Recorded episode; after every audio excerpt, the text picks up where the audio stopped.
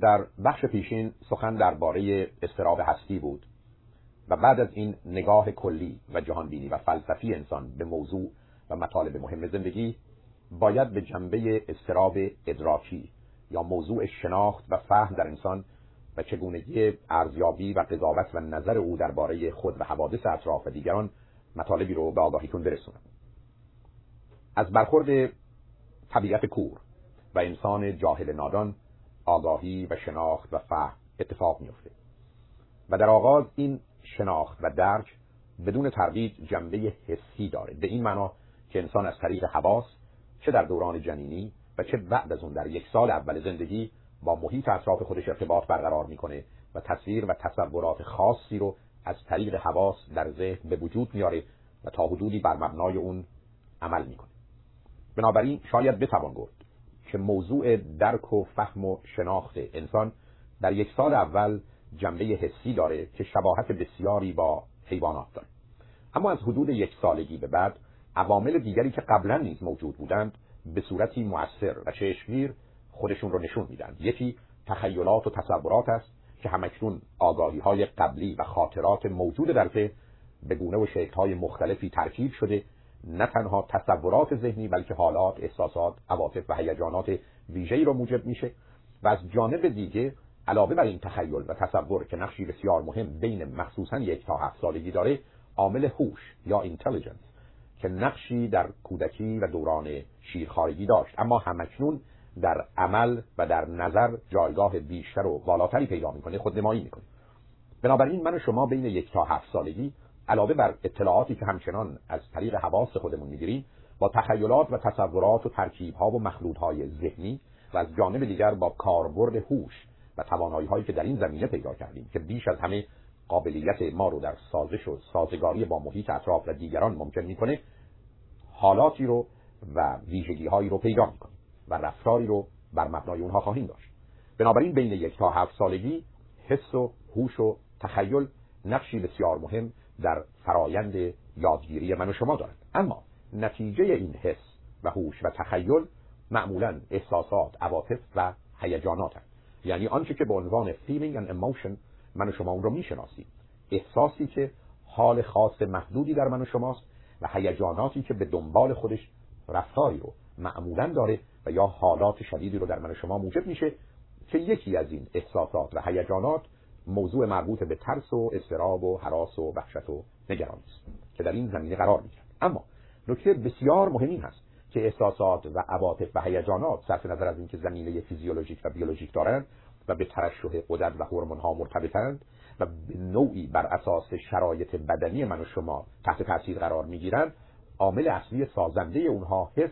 و هوش و تخیل من و شماست. از دیدن چیزی غمگین و خشمگین میشیم و از شنیدن موضوعی خوشحال شد و این حالات نتیجه فعل و انفعالات درونی است که به وجود میاد و الا خود احساسات و عواطف صرف نظر از زمینه فیزیولوژیک و بیولوژیک هیچ وسیله دیگری به جهت درک خبر و یا احتمالاً انتقال اون ندارند و در نتیجه من و شما بین یک تا هفت سالگی تحت تاثیر حواس و هوش و تخیل و البته شرایط فیزیکی و بیولوژیکی که بدن ما اون رو دارا هست به حالات، احساسات، عواطف و هیجاناتی در زمینه‌های مختلف میرسیم که یکی از این احساسات و هیجانات بد و منفی اضطراب و نگرانی و هراس و وحشت است. اما در طول تاریخ انسان بیشتر موارد یا شاید به جرأت بتوان گفت نود و نه درصد مردم این حالات سگانه حس و هوش و تخیل رو رشد داده و مثلا به بیست و دو سالگی میرسیدن و در نتیجه احساسات، عواطف و هیجانات ناشی از این حس و هوش و تخیل نیز به وجود می آمدن و آنچه که به عنوان اضطراب و وحشت و هراس و نگرانی بود به خاطر آنچه که در این مدت اتفاق افتاده و در مسیر رشد عادی معمولی این جنبه‌های ذهنی انسانی پدیدار می‌شدند، فرق پیدا می‌کرد و یا احتمالاً در او کم و یا زیاد می‌شد. بنابراین شما وقتی که به مطالعه کتب و یا اطلاعات دیگری که در جهت ساختمان و یا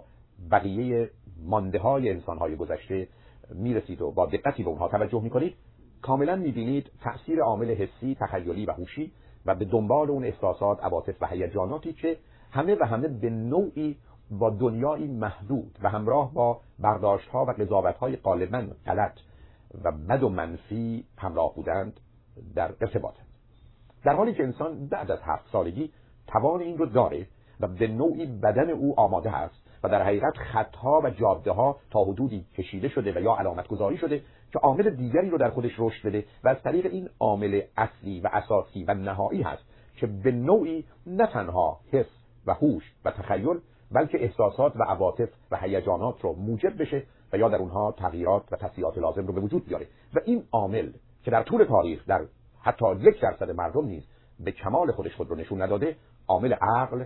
یا تفکر، تعقل و اندیشه یا thinking هست که از طریق مسیری به عنوان استدلال reasoning کار میکنه و حرکت میکنه. عقلی که در هیچ جای دیگر غیر از در انسان وجود نداره، عقلی که نه بر اساس اصل علیت که به نوعی جبر رو به او تحمیل میکنه بلکه بر اساس اصل دلیل یا evidence حرکت میکنه و عقلی که برخلاف همه جنبه های دیگر از آزادی بهره مند و توان اون رو داره که مستقل و آزاد عمل خودش رو انجام بده و بعد از اینکه به درستی بر اساس اصول منطقی کار خودش رو انجام داد به نتیجه‌ای برسه که در تحلیل نهایی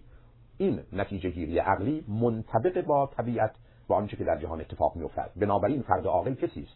که به گونه‌ای فعالیت ذهن او حرکت می‌کنه و یا به گونه‌ای می‌اندیشه که طبیعت کار می‌کنه و بنابراین ارتباطی و حتی همانندی و تطابقی در این زمینه با جهان طبیعت داره و از اینجاست که توان اون رو پیدا می‌کنه با درک و کشف قوانین طبیعت به نوعی برخوردی درست در جهت هدف‌ها و برنامه‌های خودش با جهان طبیعت داشته باشه. به همین جهت است که آنچه که در دوران اخیر برای انسان ممکن شده و شرایط اون فراهم آمده، ظهور و بروز عقلی است که در گذشته حتی یک درصد یا یک هزارم مردم هم اون رو نداشتن و در دنیای امروز امید این است که شامل حال همگان بشه. و این عقل و این تفکر و تعقل زمینه‌ای رو فراهم می‌کنه که برخلاف گزارش حس و حتی هوش و تخیل که با اشتباهات و محدودیت‌های فراوانی روبروست، نگاهی واقع بینانه و درست به موضوعها و مطالب در حد ممکن درک و توانایی انسان من و شما پیدا کنیم و بر اساس این پدیده کاملا مختلف و متفاوت یعنی عقل، احساسات، عواطف و هیجانات شکل و فرم بگیرن و در نتیجه و برخلاف گذشته که احساسات و عواطف و هیجانات با حس و هوش و حتی تخیلات انسانی و احتمالاً با عقلی سلیم در تضاد و تناقض بودن، این فرصت و امکان رو پیدا کنن که احساسات، عواطف و هیجانات به نوعی همراه و هماهنگ با عقل در نوعی توافق و تطابق با هم باشن و دیگر تضاد و تناقض و جدال گذشته که میان احساس و اندیشه بود برای همیشه کنار گذاشته بشه. بنابراین آنچه که به عنوان احساس بد، اضطراب و هراس و وحشت و نگرانی هست، در پرتو کاربرد درست و به جای عقل احتمالاً به مقدار زیادی از میان رفته و فقط فرصت رو در تحلیل نهایی برای ترس طبیعی لازم ضروری خوب می‌گذاره و کار اضطراب رو به حد اقل ممکن و در چارچوب مفید و سازنده خودش قرار میده که بنابراین اضطرابی است که به نوعی شباهتی به ترس پیدا می‌کنه و نزدیک به ترس بوده به جهت دوام و بقای انسان ضروری و لازم خواهد. اما این عقل دارای قابلیات و توانایی‌هایی است که به دلیل اهمیت اون و استفاده بعضی از اون نه تنها در موضوع اضطراب، به ویژه در قسمت افسردگی مایل هستم که به چند جنبه و کاربرد عملی اون اشاره کنم. اول اینکه این عقل مجموعه‌ای از آگاهی‌ها و دانایی و دانسته‌ها رو به من و شما در مسیر رشد خودش ارزانی میکنه و بنابراین با نوعی از دانش جدید من و شما رو همراه میکنه. دوم اینکه در اختیار من و شما ترازو و میزانی میذاره که اجازه میده برای اولین بار نه تنها به کوچکی و بزرگی و کمی و زیادی که به اندازه و به تفاوت این موضوع در چارچوب اندازه آگاهی هایی پیدا کنه. یعنی فقط چیزی از چیز دیگری بزرگتر و کوچکتر نیست، چند درصد و به چه مقدار کوچکتر و یا بزرگتر است. سوم، به من و شما اجازه میده که به روابط پنهان و به نوعی ناآشکار جهان پی ببریم و به خاطر این حالت آگاهی به روابط پنهان هست که امکان چهارم رو فراهم میکنه، رسیدن به قواعد و قوانینی که جهان بر مبنای اون کار میکنه. معلوم هست که به من و شما فرصت میده که خواص و خصائص اشیا رو بشناسیم و به روابط اونها و تأثیر و تأثیر اونها نسبت به دیگر نیز با خبر بشیم. و از جانب دیگه به دلیل اینکه زمینه‌ای به جهت ساختن مفاهیم کلی و اصول تجریدی و انتزاعی رو فراهم می‌کنه، به یک باره از گل و آب طبیعت تا حدود زیادی آزاد شده در جهان ذهن و در فضایی آزادتر حرکت و پرواز کنیم و بالاخره به من و شما فرصت درست استنباط و استنتاج و استفاده از استقرا و قیاس و مخصوصا استدلال رو فراهم می‌کنه که از اون طریق در جهان ذهن با واقعیات جهان آشنا شده، حتی بدون برخورد مستقیم و یا تجربه آنگونه که در بسط فرمول‌های ریاضی دیده میشه جهان رو پیش بینی کنیم. بنابراین اگر به چنین نعمت بسیار مهمی که رشد عقل هست که به صورت خودکار صورت نمیگیره بلکه باید اون رو به وجود آورد و به همین دلیل هست که در طول تاریخ نبوده، نائل شدیم، و اگر عقلی که هر باره باید به درستی از اون استفاده بشه رو در هر موردی به کار گرفتیم، توان این رو پیدا می‌کنیم که از برترین نیروی انسانی خودمون بهره بگیریم و با همه موضوع‌ها و مسائل و به ویژه احساسات و عواطف و هیجانات و موضوع اضطراب و هراس و وحشت و نگرانی به گونه‌ای واقع بینانه و سازنده برخورد کنیم. در بخش پایانی این گفتار به دنباله مطالبی که در جهت اضطراب ناشی از آگاهی و یا درست و دقیق ناآگاهی و نادانی انسان هست اشاراتی داشتم و به اطلاعشون رسوندم که به نظر میرسه در خصوص برخورد انسان با موضوع شناخت آگاهی سه مرحله کاملا مختلف و متفاوت قابل تشخیص هست. یکی مرحله حسی، دوم مرحله حس همراه با هوش و تخیل، و سوم حضور و وجود عقل که معمولا قبل از هفت سال در انسان دیده نمیشه ولی بعد از اون ممکن هست، در حالی که مانند حس و هوش و تخیل به صورت خودکار و ناآگاه حرکت نمیکنه و مسیر رشد خودش رو طی نمیکنه بلکه باید با انتخاب و اختیار رشد عقل موجب بشه و فراهم بشه و ایجاد بشه و سپس در هر مورد و مسئله عقل به کار گرفته بشه. شاید بتوان این مطلب رو در خصوص مغز انسانی تا حدودی نشان داد، به این معنا که مغز رو نیز میتوان به سه قسمت یا سه بخش کاملا مرتبط و متداخل در هم اما کمی جدا و مستقل از هم تفکیک و تقسیم کرد. بخش اول که شاید بتوان آن را مغز پسین یا ابتدایی و اولیه خواند، آنچه که در آغاز تاریخ تکامل انسان ای بسا از میلیون ها سال قبل در انسان به وجود آمده و رشد کرده، قسمتی که تنظیم همه کارهای اصلی و اساسی و حیاتی انسان را در اختیار داره و فعالیت‌های مانند قلب و یا تنفس و جهاز هاضمه و ترشح قدرت و فعالیت‌های اصلی و اساسی که موجب زنده ماندن من و شما هست در اختیار اون قرار دارید. قسمتی که ثبات و تعادل حیات رو موجب میشه و مانع از این میشه که یک چنین سیستم بسیار پیچیده‌ای از راه و تعادل خودش خارج بشه. قسمت دوم مغز میانی است که سیستم لیمبیک و سیستم آمیگدال به نوعی در اون قرار داره. این قسمت در حالی که همچنان تحت تأثیر زمینه‌های اصلی و اساسی بدن هست و به نوعی در این زمینه فعالیتی داره، اما به یک اعتبار به خاطرات و حوادث و تجربیات مرتبطه و به نوعی از حس و هوش و تخیل تغذیه میشه و در حقیقت جایگاه احساسات، عواطف و هیجانات است. بنابراین این قسمت دوم یا مغز میانی همان گونه که عرض کردم بین یک تا هفت سالگی یا بعد از اون جایگاهی میشه که با تجربه، با برداشت‌ها، دریافت‌ها، نظرها و حتی غرض‌ها و مرض‌های خود و دیگران به نوعی جهان خارج رو در خود داره و با حوادث جهان خارج برخوردی میکنه که بر اساس آنچه که در درون داره اون رو درست و مناسب تشخیص میده. و بالاخره قسمت سوم یا مغز پیشین هست که پیشرفته‌ترین و آخرین قسمتی است که در انسان به وجود آمده و در لایه‌ها و طبقه بالاتر مغز قرار داره. این قسمت هست که کار عقل و استدلال رو در اختیار داره و با اصول منطقی هماهنگ و سازگاره و در نتیجه نوع دیگری از تجزیه و تحلیل رو انجام میده. اجازه بدید که در قالب مثالی این مطلب رو به آگاهیتون برسونم. فردی به یک باره با ماری روبرو میشه و در نتیجه این خبر با سرعت به مغز مخابره میشه، زیرا چشم این مار رو میبینه. مغز پسین یا ابتدایی اگر موضوع دیدن مار رو بسیار خطرناک ببینه، یعنی ماری درشت با توجه به نوع حرکت و یا سمت و سو و یا احتمالاً حمله‌ای که به من و شما داره، در کمتر از یک هجدهم ثانیه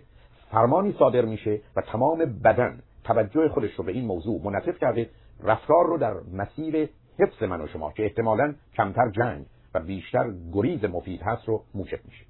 در یک چنین حالتی آنچه که اتفاق میفته رو شاید بشوان گفت ریفلکشن یا یک انعکاسه، یعنی نوعی خورده میشه و به یک باره بازتابی رو با خودش داره و هیچ قسمت دیگر مغز نه در این زمینه دخالتی نداره، زیرا با سرعت زنگ خطری به صدا در آمده و دستگاه‌ها به صورت خودکار و اتوماتیک تمام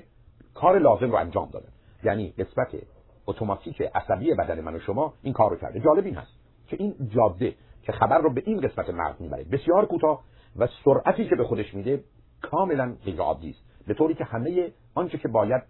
درک بشه، تشخیص و تفکیک صورت بگیره و فرمان صادر بشه و عمل اتفاق بیفته، در یک هجدهم ثانیه تحقق پیدا میکنه. در حالی که اگر احتمالاً این اطلاعات به قسمت دوم بره و من و شما با موضوع برخوردمون با مار در این قسمت دوم کار صورت میگیره، زیرا قسمت اول زنگ خطر رو به صدا در نیاورده و قسمت حیاتی بدن کار و کنترل رو به دست نگرفته، بلکه اون رو مار کوچکی دیده، بی خطر دیده، از دور دیده، فرد رو در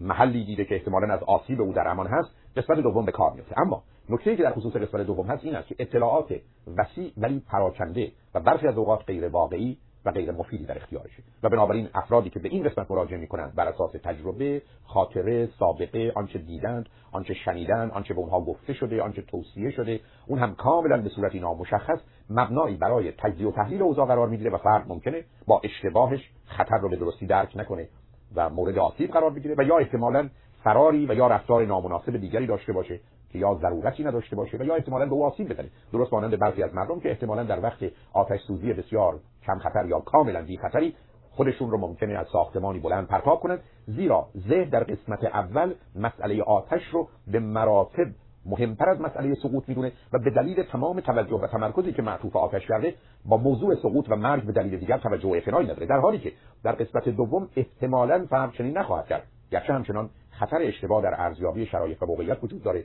و بنابراین رفتار نامناسب خواهد. اما اگر فردی این خبر رو به دلیل اینکه قسمت اول اون رو مسئله و مشکل خودش نمی‌دید، اون رو به قسمت دوم و سوم که به اونجا نیز منتقل میشه بفرسته و مخصوصا فرد به دلیل گذشته و توانایی که در کنترل قسمت دوم به وسیله قسمت اصلی و اساسی یعنی مغز پیشین داره راه رو برای اداره این قسمت‌ها از گذشته هموار کرده باشه، میدانیم که این مسیر طولانی‌تر و به آهستگی صورت میگیره و بعد از رسیدن خبر و اطلاع کار ارزیابی، قضاوت، تجزیه و تحلیل و تصمیم گیری ممکنه ثانیه‌هایی و یا حتی دقایقی و در بعضی از موارد ساعت‌ها و روزها و ماه‌هایی نیز ادامه پیدا کنه. بنابراین قسمت بالای مغز، قسمت سومی که با آگاهیتون رسوندم که محل عقل و استدلال انسانی هست، کاملا با موضوع برخورد دیگری داره، بر اساس اطلاعات و آگاهی‌های واقع بینانه‌ای که داره عمل می‌کنه و اگر اطلاعات لازم رو نداشته باشه و یا آگاهی لازم در اختیارش نباشه اونها رو کسب میکنه و اگر چنین امکانی وجود نداره و باید با سرعت در این زمینه احتمالاً اقدامی بکنه، بر اساس فرضیاتی که مبتنی بر واقعیات هستن به مقدار زیادی عمل پیشبینی و پیشگیری رو انجام میده و خود رو در وضعیتی قرار میده که گرچه کار عجیب و غریبی نمیکنه و ساختمان خودش رو احتمالاً پرتاب نمیکنه، ولی راه فرار رو پیدا میکنه یا طریق خاموش کردن آتش و یا در مثال مار به نوعی با اون برخورد میکنه که احتمالاً از آسیب او در امان بمونه. بنابراین مطلبی که اهمیت داره این است که در من و شما وقتی که با خطری و موضوعی و مسئله‌ای روبرو میشین، احتمالاً کدامی که از این سه قسمت مغز به کار میفته و کنترل و اداره رو به دست میگیره. و بدیهی است که اگر فردی رشد عقلی کامل و سالمی داشته باشه،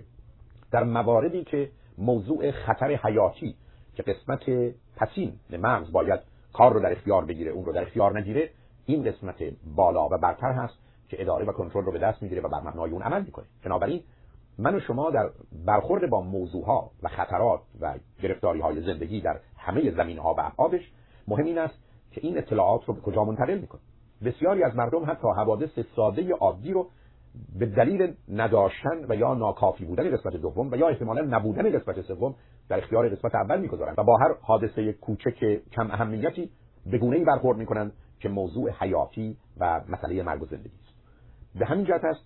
که افراد به دلیل چگونگی رشد و تکاملی که در زمینه شناخت و ادراک دارند